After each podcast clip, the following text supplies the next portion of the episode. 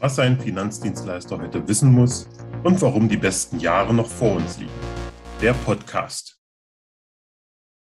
Ich bin Maria Kunz, Allianzerin aus Nordhausen und ich heiße euch herzlich willkommen zum Podcast Was ein Finanzdienstleister heute wissen muss und warum die besten Jahre noch vor uns liegen. Ich freue mich heute auf Robert und auf unseren speziellen Gast live äh, zugeschaltet aus Zürich, lieber Reto Spring. Hallo. Grüezi. Ja, grüezi und guten Tag. Hallo. ich freue mich wirklich, ähm, ja, heute äh, mit dir sprechen zu können, lieber Reto. Gib uns doch als allererstes auch mal einen Einblick in deine berufliche Vita. Ja, guten Morgen von meiner Seite. Wie gesagt, mein Name ist Reto Spring, ich bin Schweizer und ich bin seit 20 Jahren Finanzplaner. Ähm, ich habe in verschiedenen Bereichen gearbeitet, unter anderem im Retail-Bereich, also Strukturvertrieb, wie man das auch kennt, äh, bis zum Experten und bin dann in den letzten sieben Jahren tätig gewesen als Honorarberater für Unternehmer, mehrheitlich aus dem medizinischen Bereich, also Ärzte, zum Beispiel in, Kaderpositionen, die sich selbstständig machen wollen und das war so das Business, das ich äh, gemacht habe. Und dazu habe ich mich weitergebildet regelmäßig und äh, bin seit zehn Jahren Präsident des Finanzplanerverbandes Schweiz und habe da Einsicht, wie viele Finanzplaner arbeiten als Angestellte, Selbstständige. Ich muss sagen, in der Schweiz ist es immer noch so, dass mehrheitlich auf Provisionsbasis gearbeitet wird. Mhm. Also Honorarberater sind noch ganz wenige. Aber es ist ein spannendes Gebiet und während Corona habe ich mit einem Kollegen zusammen noch ein Buch geschrieben. Ja, und nebenbei jogge ich noch ein bisschen. Das, das bin ich. Fabelhaft. Und äh, Robert, ihr beide, ihr kennt euch ja bereits. Erzähl doch mal, wie das dazu kam. Ja, sehr gerne. Ähm, ich hatte ja mein, mein Buch veröffentlicht äh, letztes Jahr im äh, Oktober und habe das dann quasi bei LinkedIn und so weiter äh, publiziert. Und dann hat der Reto mich äh, angeschrieben und meinte, hey, ich habe gesehen, du hast ein Buch geschrieben wenn du magst, kannst du es mir schicken in die Schweiz, dann lese ich es mir durch und äh, schreibe dir eine, eine, kleine Rezension. Äh, dachte ich, ja, cool, warum nicht? Ne? Dann habe ich das äh, ihm dann rübergeschickt äh, und dann hat er das rezensiert und ähm, ja, und so sind wir in Kontakt gekommen, Reto, ne? Super, ja. Super gut angekommen, ja. Genau. Und ja, und dann äh, war er letztens in Leipzig, äh, hat, hat, einen Vortrag gehalten, da konnte ich leider nicht kommen, habe ich einen Kollegen hingeschickt. Äh, das heißt, unser persönliches Kennenlernen steht noch aus, aber ich denke, Reto, das, das schauen wir noch nach, auf jeden genau. Fall. Aber es ist super, dass wir jetzt mal im Podcast zusammen sind und es zeigt ja auch heute, äh, man kann hybrid, man kann rein virtuell Beziehungen knüpfen, akquirieren, äh, Zusammenarbeit äh, und Kooperationen aufgleisen. Und ich denke, das ist ein Zeichen der Zeit. Da muss man heute ja. fit sein dazu. Möchte ich alle dazu aufrufen, dass sie diese Technik auch nutzen. Ähm, es geht leicht. Selbst ich als 51-Jähriger habe das noch geschafft. Also das ist, äh, es ist wunderbar. Ja, man kann von zu Hause aus arbeiten, wie ich das jetzt hier mache. Ähm, und äh, Kunden, die man schon kennt, äh, braucht man nicht mehr hinfahren. Äh, das ist wirklich sehr spannend, ja. Ja, ich habe selbst vielleicht kurz dazu zu, zu der Technik und äh, der Online-Beratung. Ich habe selbst Kunden, die habe ich noch nie live gesehen. Und wir haben ein sehr emotionales Verhältnis. Ich habe da auch schon ganz viele Empfehlungen bekommen. Ich habe sie noch nie live gesehen. Ja. Äh, also auch da kann, kann man Beziehungen äh, aufbauen, dauert ein bisschen länger, aber das geht genauso. Ja, genau. Ich denke auch, weil man, vor, ja, Zeit her, äh, weil man von der Zeit her auch einfach flexibler ist. Ne? Das ja, hat natürlich absolut. Vorteile. Ja. Ich habe es zwar lieber face-to-face, -face, muss ich sagen. Ich bin da noch ein bisschen alte Schule, Vertrauen aufbauen und Empathie spüren und äh, kommunizieren, auch die Körpersprache. Es braucht ein bisschen mehr oder länger, bis man auf dem äh, virtuellen Weg auch auf diesem Niveau ist. Aber ich denke, es ist machbar und ich denke, es, am besten ist, man macht beides. Auf jeden Fall. Ja. Ich würde gerne weitergehen. Reto, du hast äh, gesagt, du hast ein Buch geschrieben, ja. 2022 rausgebracht. Ja. Ähm, als Finanzplanungsexperte. Das ist ein Fachbuch und das heißt genau. Orientierung statt Manipulierung. Oh, du, wunderbar, dass du es genau. herzeigst. So sieht es aus. Worum geht es in deinem Buch? Genau, das ist also ein Buch, das sich an Finanzberaterinnen und Berater äh, richtet, also nicht den interessierten Laien anspricht, sondern Leute, die bereits vom Fach sind und sich weiterbilden möchten. Mhm. Und ähm, es zeigt eigentlich, ähm, oder es startet von der wissenschaftlichen Seite die Leute aus mit dem relevanten konzeptionellen Rüstzeugs, also alles, was man äh, dazu wissen muss, was in der aktuellen Literatur im englisch- und deutschsprachigen Raum publiziert worden ist, haben wir etwa 150 Quellen ausgewertet. Und andererseits eben auch von der praktischen Seite, äh, dass man da die nötigen Inputs bekommt für eine gelingende Umsetzung. Weil sehr oft hat man ja sehr viele Informationen und Daten und jetzt geht es darum, wie kann ich das dem Kunden gut rüberbringen, dass er es dann auch tatsächlich umsetzt. Weil Finanzplanung nützt ja nur was, wenn sie auch umgesetzt wird. Und Umsatz kommt von Umsetzen. Also ich denke, es ist immer in, in beiderlei Hinsicht äh, sinnvoll. Äh, also wie kann man Kunden für schwierige Themen sensibilisieren?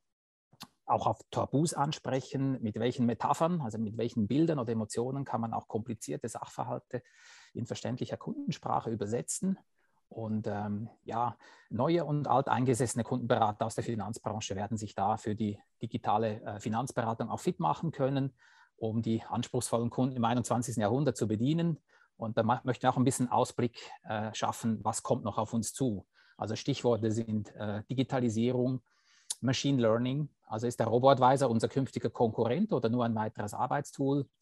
Äh, wie kann ich die Erkenntnisse aus der Behavioral Finance, also der Verhaltensökonomie einsetzen? Das mhm. sind so Stichworte dazu. Da geben wir einen guten Überblick. Ich habe das Buch übrigens nicht selber geschrieben, sondern mein Kollege Pascal Bächtiger, der Akademiker ist, hat mal mitgeschrieben. Da haben wir uns dann ein halbes Jahr Zeit genommen, jede Woche gezoomt wie wild, ohne uns zu sehen und äh, konnten das Buch dann im Januar äh, 2022, also noch ganz frisch äh, rausbringen. Es ist eine kleine Auflage, aber trotzdem sind wir total happy. Nach vier Monaten sind schon 80 Prozent verkauft. Und ich weiß jetzt nicht, wie viele nach Deutschland, aber ich habe jetzt schon fünf, sechs Verträge, äh, Vorträge gehalten in Deutschland, eben auch in Leipzig. Und äh, das ist sehr gut angekommen. Ja. Also ich zeige gerade großes Interesse. Das werde ich äh, sehr gerne auch einmal ja, sehr gerne. Mich, mich sozusagen dafür vormerken. Ja, ja auf jeden Fall, gerne. Stell jetzt du. Also ich, ich, durfte, ich durfte das Buch ja auch lesen. Äh, der Reto hat es mir auch zugesendet gehabt. Und äh, was ich dort äh, sehr gut finde an dem Buch, es gibt halt, Redo meint, es gibt Bilder für den, für den Berater. Ich mache mal ein Bild auf, was da zum Beispiel beschrieben worden ist, wie funktioniert Zinseszins. Ja, das wird beschrieben mit einem Schneeball, der quasi den Berg runterrollt und dann halt immer größer wird. So, das ist ein super Bild, was man den Kunden transportieren kann. Und davon hat er genau. gefühlt 20 Bilder. Ja. Ne, also wo, wo man dann quasi, wo der Berater dem Endkunden einfach ein Bild geben kann, was er versteht. Ne, da habe ich immer gleich mitgeschrieben, weil wir das dann immer gleich posten können. Ja. ne, das, ist, nee, das, äh, das, möchte ich auch äh, weitergeben. Ich bin der Praktiker, der Macher und ich habe äh, jetzt so viel mit, mit Akademikern, Leuten zu tun gehabt, die eigentlich von sich aus absolut in der Lage wären, das zu verstehen. Also insbesondere Ärzte. Die können ja eigentlich alles, oder meinen zumindest. Aber sie haben keine Zeit, keine Lust und sind froh, wenn das jemand an die Hand nimmt. Und auch bei dieser Kundschaft habe ich gemerkt, es ist gut, wenn man es einfach und klar ausdrückt, in verständlicher mhm. Sprache. Mhm. Also so wie ich das meinem 15-jährigen Sohn rüberbringe, dass er es gleich versteht, so kann ich es jedem Kunden klar machen. Und dann sagt er, ja, endlich hat es mal einer auf den Punkt gebracht und ich weiß, worum es geht, wo muss ich unterschreiben, was ist der nächste Schritt. Ich denke, das ist äh, auch Ziel und Zweck der ganzen Übung. Nicht, dass wir uns hinter unserem Finanzchinesisch verstecken oder uns mit diesem Jargon irgendwie äh, brüsten, sondern es geht tatsächlich darum, dem Kunden aufzuzeigen, wo er steht, was er für Optionen hat, äh, wie er seine Lebensentwürfe, seine Ziele erreichen kann und diese Szenarien aufzuzeigen. Und insofern sind wir Aufklärer. Also wir befähigen Kunden dazu, ein gewisses Risiko- und äh, Chancenmanagement äh, zu monitoren und auch in der Lage zu sein, für sich selber finanzielle, gute, richtige Entscheidungen zu treffen. Das ist großartig. Jetzt lässt, äh, lieber Reto, die Überschrift von deinem Buch ja so ein bisschen, ich sag mal, Interpretationsspielraum ja. bezogen auf Manipulation. Genau. Ist das deiner Meinung nach denn ein ähm, ja, möglicher Grund, warum der Ruf äh, des Finanzleisters, äh, Dienstleisters per se vielleicht nicht der beste ist?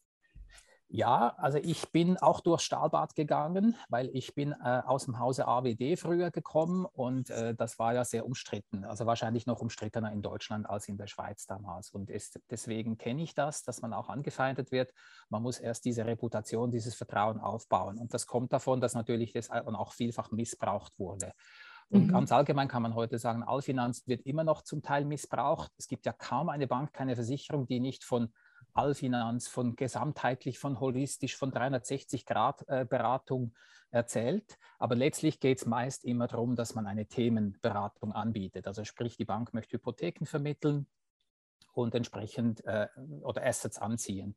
Die Versicherung möchte Risikoversicherung, Sparversicherungen verkaufen und letztlich wird äh, Finanzplanung also immer noch in einem großen Teil missbraucht. Und, und dahingehend ist der Kunde natürlich ein bisschen manipuliert Mhm. Und wenn ein Ausschließlichkeitsverkäufer, also so nenne ich die Banken und Versicherungen, natürlich ihre Produkte an den Mann und an die Frau bringen, kann das ja gar nicht unabhängig sein.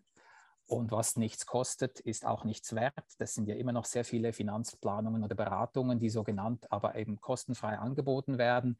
Und das finde ich eben auch eine gewisse Manipulation, weil selbstverständlich zahlt der Kunde ja trotzdem einfach auf anderem Wege.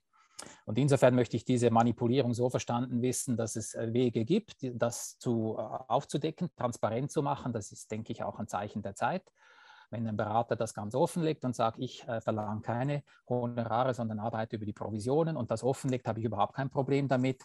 Aber zu sagen, es ist alles umsonst und das zu verheimlichen und hinten äh, auf, auf verschiedenen Wege sehr viele äh, Provisionen einzustreichen äh, für, für fast nichts, das finde ich, das geht heute nicht mehr. Da bin ich ganz bei dir. Genau, ich will, ich will vielleicht kurz was ergänzen, weil wir äh, tun natürlich, wenn, wir machen ja, bieten ja beides an, sind ja Mischmodelle, Provision und ja. Honorarberatung oder Honorarvermittlung, so heißt es in Deutschland. Ja. Äh, wenn man den Kunden die Kosten in dem Provisionstarif erklärt, wie die Abschlusskosten funktionieren, dass es über fünf Jahre funktioniert und die Verwaltungskosten ja. und so weiter, und wenn das verstanden wird, ich baue da ein schönes Bild auf, dass ich sage, lieber Kunde, du kaufst dir jetzt ein Zugticket und das Zugticket musst du bei Versicherung halt über fünf Jahre abbezahlen. So, das heißt, wenn du irgendwann kündigst, also den Zug wechselst, dann musst du wissen, dann buchst du ein neues Ticket. Das musst du dir überlegen, ob das sinnvoll ist. Oder wenn du sagst, ich spare jetzt für 100 Euro, das ist jetzt mal bildlich gesprochen die erste Klasse, und dann reduziere ich nach sechs Jahren auf 50 Euro, dann hast du trotzdem für erste Klasse bezahlt, fährst aber freiwillig zweite Klasse. Das, das kann man machen, aber es lohnt sich nicht. Ja, ja. Und mit solchen einfachen Bildern versteht der Kunde das Kostenprinzip. Super. Und auch wenn er erhöht, sage ich dann, äh, machst du ein Differenzticket kaufen. Aber nach unten geht es nicht, nur nach oben. Das musst du wissen, lieber Kunde. Also du musst das Ding durchhalten, damit es sich rechnet.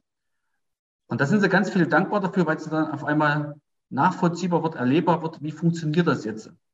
Ja. Ne? Und dann denkt der Kunde auch richtig drüber nach, schließe ich jetzt wirklich in der Höhe ab, kann ich mir das auch langfristig leisten. Ne? Und dann ist Provisionsvermittlung für mich in Ordnung, wenn der Kunde weiß, was er kauft. Genau. Ich denke, es gibt durchaus äh, auch Gelegenheiten, wo man sagt, es, es macht keinen Sinn, ein Honorar zu verlangen, weil das in dem Segment vielleicht nicht passt oder für die Produkte nicht passt, ähm, weil der Markt vielleicht noch nicht so weit ist. Ich bin nicht total dagegen. Ich denke, es ist ähm, situativ, äh, dass man sich als äh, Finanzplaner, Finanzberater überlegen muss, wo bin ich tätig, in welchem Segment, in welchem Markt, mit welchen Produkten.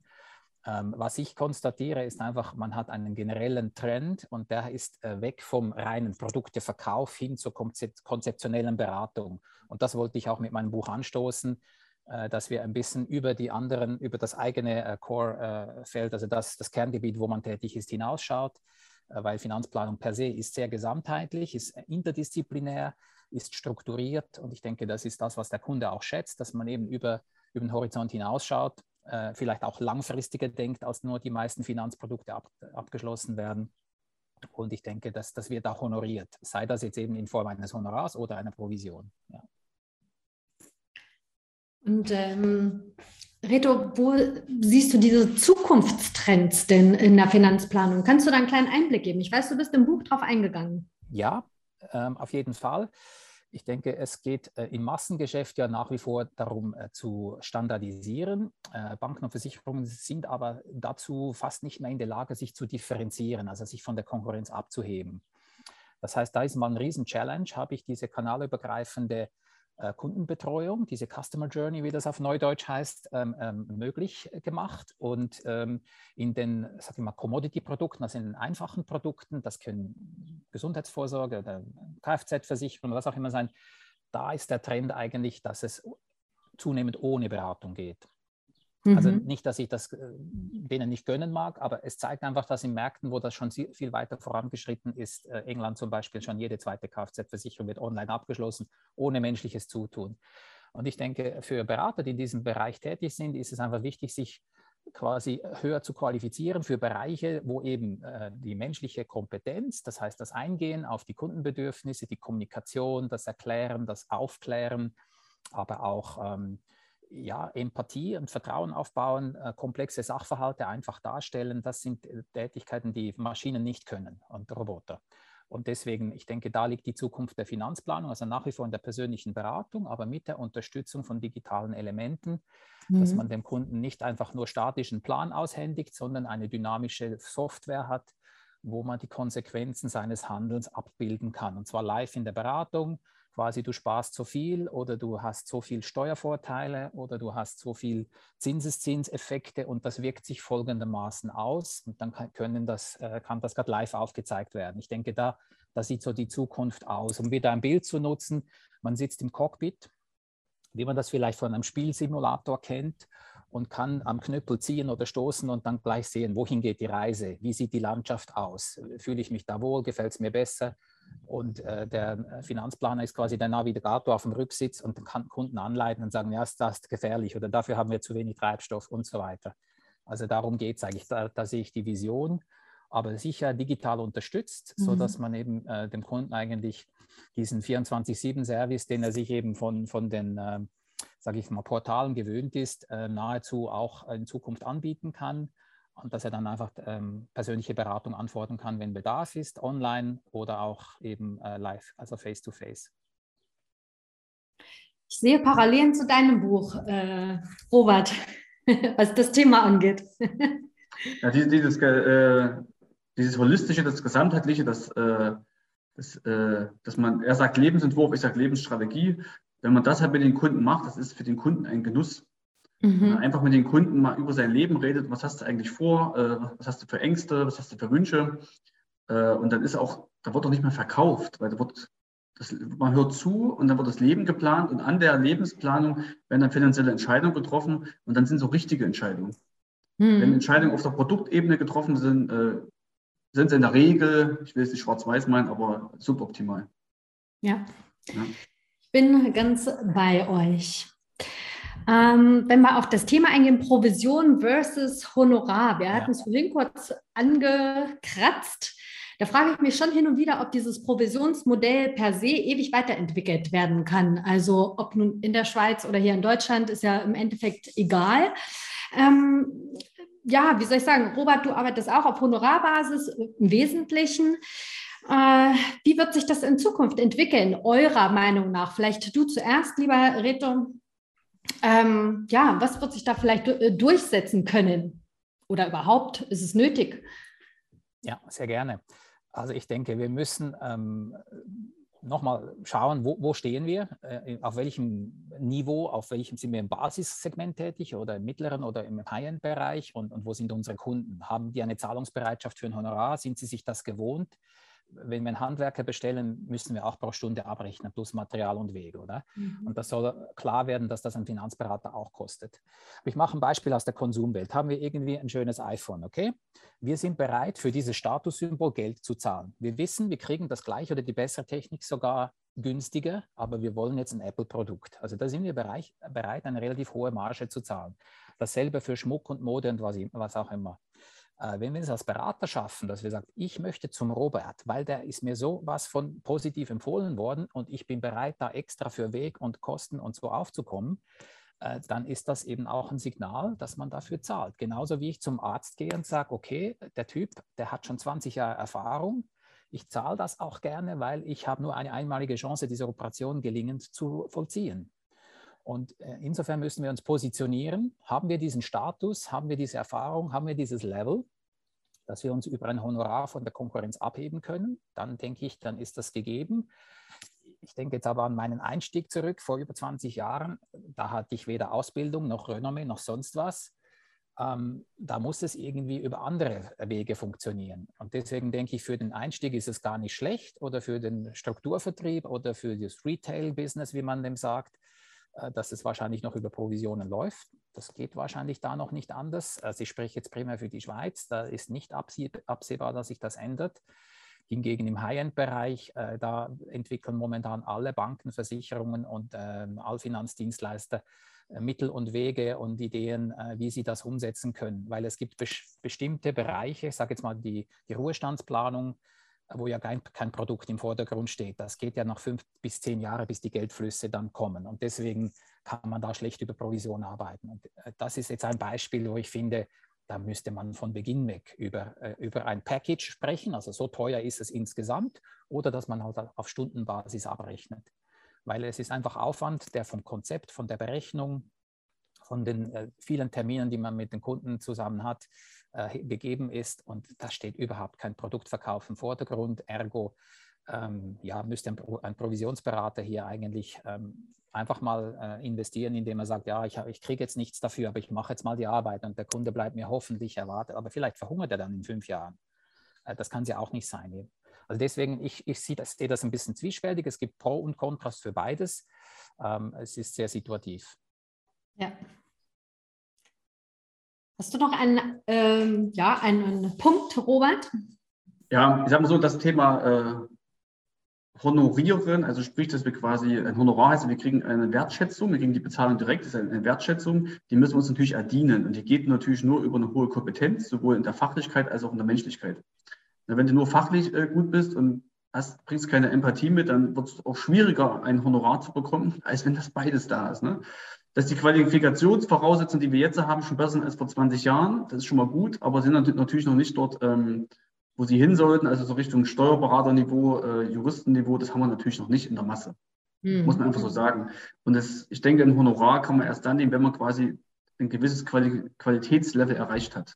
Ja. Und das kann man nicht, wie Reto meint, in jungen Jahren ist es schwierig. Also es, es ist ja. wirklich schwierig, weil du, weil, weil man kann bei Erfahrung nicht abkürzen. Es geht einfach nicht. So, äh, das zum einen. Zum anderen, wie wird sich in der Zukunft entwickeln? Ähm, ich spreche jetzt mal aus meiner eigenen Firmengeschichte, wir bieten ja beides an und damit haben wir natürlich wir eine extreme Flexibilität. Also wir machen Stundenhonorare, wir machen äh, Service-Fees, wir machen Pauschalen, so wie es für den Kunden am besten passt, wie es für den Kunden am besten kaufbar ist. Ne, mhm. Ne? Zum Beispiel, nehmen wir mal an jetzt äh, ein Deckungsstockprodukt. Ja, das heißt, du kriegst noch äh, deine 0, irgendwas Garantiezins plus Überschuss, kommst du, wenn es gut läuft, aktuell auf 2,5. Das kann man heute so als Tagesgeldersatzprodukt den Kunden mitgeben. Da kannst du aber nicht in der Professionswelt machen, weil da ist er bei minus 6 Prozent. Also du schenkst ihm das und dafür zahlt er dir, was weiß ich, 5 Euro, keine Ahnung, was Service-Fee, dass er, dass er das Produkt hat. Oder er muss dann halt mir eine Empfehlung geben, weil er quasi ein Tagesgeldprodukt, wo er halt noch eine Verzinsung kriegt. Das kannst du in der Professionswelt gar nicht spielen. Sowas kannst du halt in der Honorarwelt machen, so als kleines äh, Gimmick mal. Ne? Ähm, genau, ich denke, es wird eine Misch, äh, Mischmodelle werden, werden werden die zukunftsfähigsten sein, äh, weil es gibt einfach die betriebliche Altersvorsorge, da ist das Honorarthema sehr, sehr schwierig. Ähm, es ist äh, bei ganz hohen Verträgen muss man halt gucken, macht man dann ein Honorar oder die Provision, da sage ich auch, dann macht man doch lieber mit Service-Fees arbeiten, als aus dem Vermögen heraus. Net as Value wird, wird bezahlt. Ähm, ja, wichtig ist halt einfach nur, dass der Kunde weiß, wie es funktioniert. Das ist das Wichtigste. Ich denke, Honorar wird auch zunehmen. Die Kunden werden fordern mehr Transparenz, was auch gut ist. Und da muss der Berater liefern. Wenn er Transparenz nicht liefern kann, wird er, wird eine, wird er verlieren. Ja. Genau. Vielen Dank euch beiden zu diesem Thema.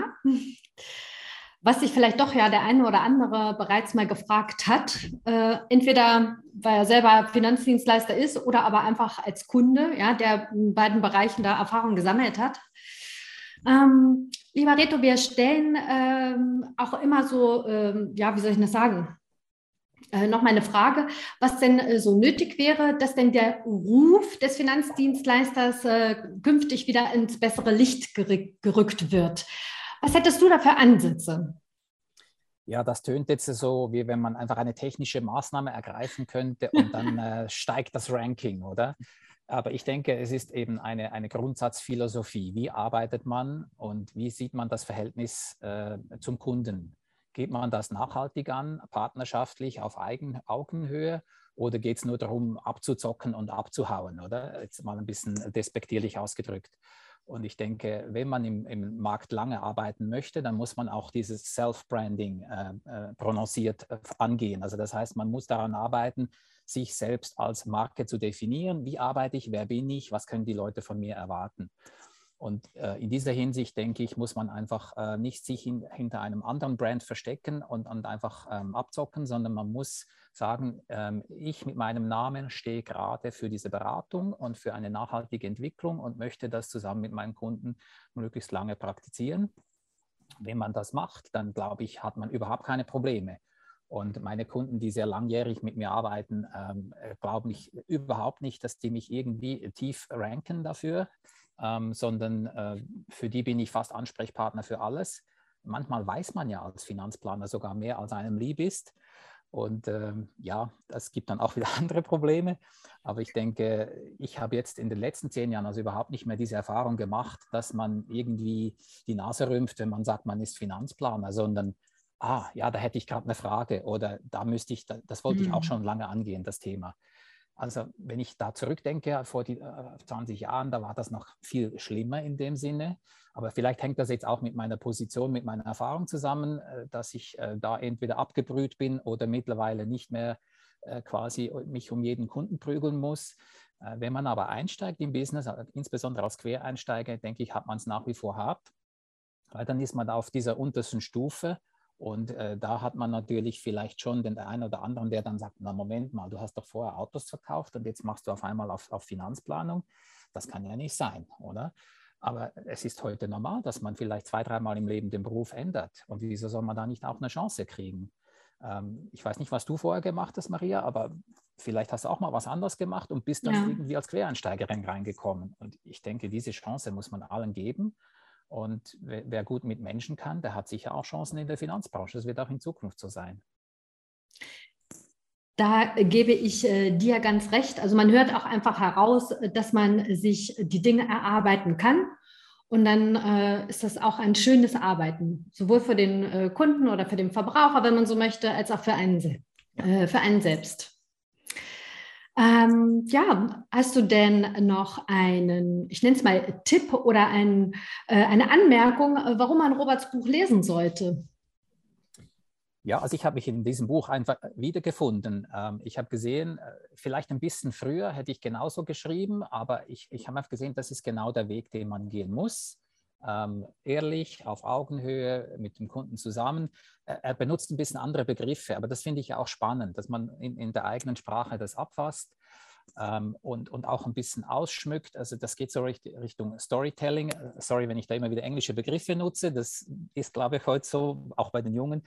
Und wenn man so Geschichten erzählt, die Menschen mögen Geschichten, sie wollen ja was hören. Und das kann früher der Beratertrick sein, dass man sagt, habe ich auch selber gekauft, äh, deswegen muss das gut sein.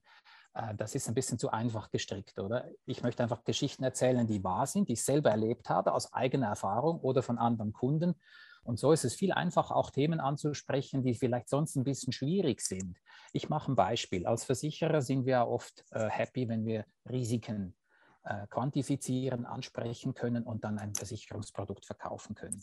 Und ich sage, es gibt aber auch Risiken, äh, die sind nicht quantifiziert messbar, aber die passieren trotzdem. Zum Beispiel das Thema Trennung und Scheidung ist praktisch ein Tabuthema, das man in der Beratung nicht ansprechen kann.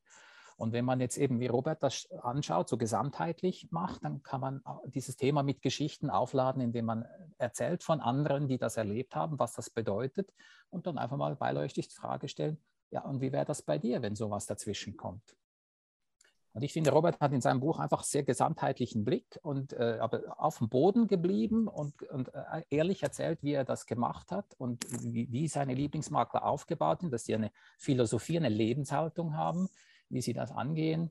Das ist mir so geblieben und das ist sehr authentisch. Und ich denke, das ist, äh, um es auf den Punkt zu bringen, man muss authentisch sein. Und das ist der Robert und ich denke, deswegen hat er auch so viel Erfolg. Danke, Reto. Danke.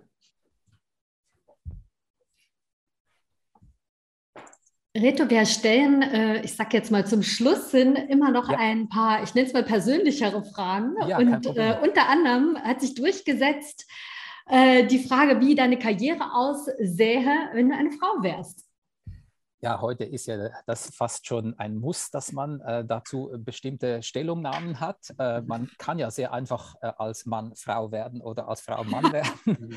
Äh, aber ich will jetzt gar nicht in diese Vogue-Kultur eintauchen, sondern einfach sagen, ich denke, als Frau in diesem Business hat man sogar überdurchschnittlich gute Chancen. A, weil es viel weniger gibt und nach meinem Dafürhalten, ich war auch viele Jahre Führungskraft und habe viele Menschen entwickelt in der Finanzbranche, einzusteigen und Finanzberaterin, Finanzberater zu werden. Ähm, ich habe das Gefühl, Frauen sind sogar überdurchschnittlich begabt in der Beratung. Und zwar einfach, weil sie im Schnitt eine bessere empathische Fähigkeit aufweisen und eher auf den Kunden eingehen und zuhören können, während Männer sich äh, prinzipiell von Natur aus eher mal ein bisschen produzieren und darstellen möchten. Und das kann verhindern, dass man dem Kunden gut zuhört. Und das ist ja das A und O.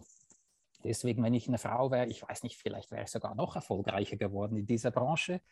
Aber ich denke, ja, ich, ich hätte es wahrscheinlich auf, die, auf dieselbe Tour gemacht, ja.